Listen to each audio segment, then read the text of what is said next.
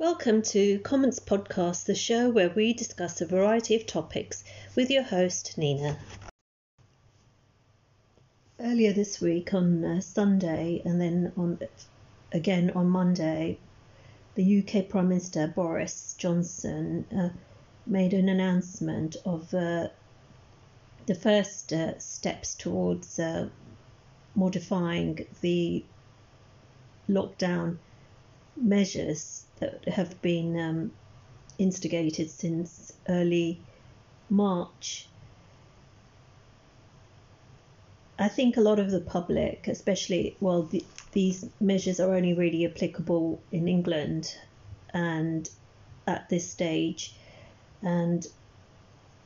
personally, and I know many other members of the public probably, and businesses as well as employees, uh, we all welcome to see some easing of the measures just so that we can adjust to returning to normal life eventually. And this announcement just sort of um, ensures that there is that glimmer of hope in the not too distant future, hopefully, that we will de- be able to get back to our normal lives. And the first step has been that from earlier this week, uh, people, or from Wednesday today, people have been allowed to, permitted to, not, it doesn't have to be exclusively key workers, uh, to not only take unlimited uh, outdoor exercise as long as we adhere to social distancing guidelines. Um, we will also be encouraged to return back to uh, the workplace, and that will be alleviate a lot of um, anxiety for people who may be now uh, tentatively considering what uh, their financial position will be in the future, or whether there will be um, a job waiting for them to return to, uh, and this will just give a, a degree of reassurance uh, to businesses to open up and ensure that uh, you know they have a business to run. Um, Boris Johnson, um, PM,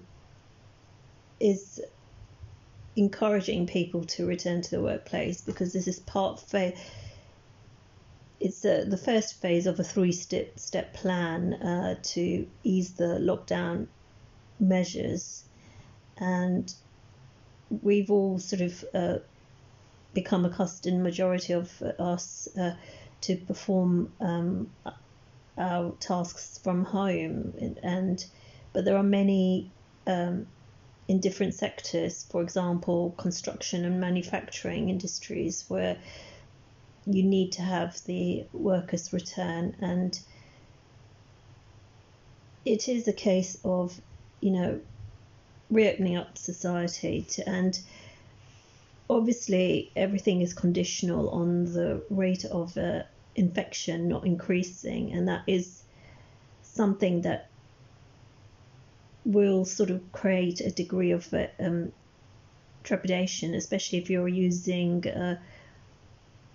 public transport to return to work because, unfortunately, as for most of us who uh, live in London or work in London, we have to commute to work and highly reliant on uh, public transport, whether it's the buses uh, or the tube. And that is something that will be um, we'll just need to wait and see how how they will be able to uh, enforce social distancing um, within um, the public transport, and it will be a case of uh, relying upon the compliance of members of uh, the public, and again, as a the new word that's being touted, using common sense, uh, whether you know ensuring that you're not situated in close proximity to, in too close proximity to an individual's maintaining the as close as possible adhering to the two meter social distance and wearing face coverings. Um, unfortunately, you'll always have a small minority who will flagrantly um, not adhere to these uh, guidelines, and there's always that worry how to contend with those individuals. So we'll just have to wait and see uh, how that is going to pan out in the future. And obviously, the, the easing of the, or the first baby steps towards easing the lockdown measures um, in England is based on apparently upon uh, scientific uh, advice and evidence from from SAGE, and it's dependent upon the R infection rate um, having decreased uh, or and it's been consistent throughout the last couple of weeks. It's also again a bit controversial the new slogan um, of the UK government stay alert control the virus, save lives. Um, again, it's always arguable. What nothing will be ever hundred percent right, or but uh, it replaces the old slogan of "Stay at home, protect the NHS, save lives," which I think we can all sort of now um, have learned off by heart, and uh, you know we can repeat it probably a couple of weeks, months down the line, and the most important thing is to just see that there is a glimmer of hope of the economy now reviving and a sense, a real sense that uh, we can return back to some semblance of normality in the uh, which it's been difficult to um, envisage while we've had to stringently um, adhere to the lockdown measures of staying at home and mitigating all any external contact at all unless it's relevant and within the government guidelines. Again, the we won't be seeing um, there will be a divergence obviously in policy with within the four nations Northern Ireland, Wales, and uh, Scotland uh, as the various nations, you know, like in the rate of transmission may be higher, and they will then obviously need to adjust their uh, lockdown policy in accordance to um, what's happening in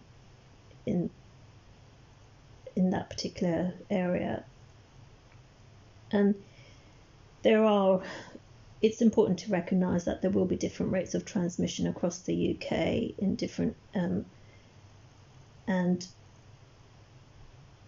we will, the public will need to be obviously very responsible as to ensuring that we're not, um, you know, taking um, trips across the border as such, you know, and uh, you know, long walks uh, are fine, but I think we just have to be really con use a huge dose of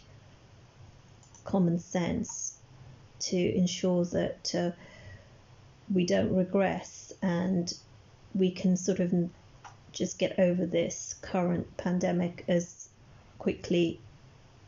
as possible and again, this is uh, the first stage and just tentative steps towards uh, adjusting towards a new normality and will take uh, time to be able to sort of uh, balance um, working within these new restrictions. And but we'll have to wait and see um, if we can really tackle this virus as quickly as possible. and hopefully just adjust uh, to this different uh, normality. Thank you for tuning into today's episode. You can subscribe to the Comments podcast uh, via iTunes, Spotify, and other major providers.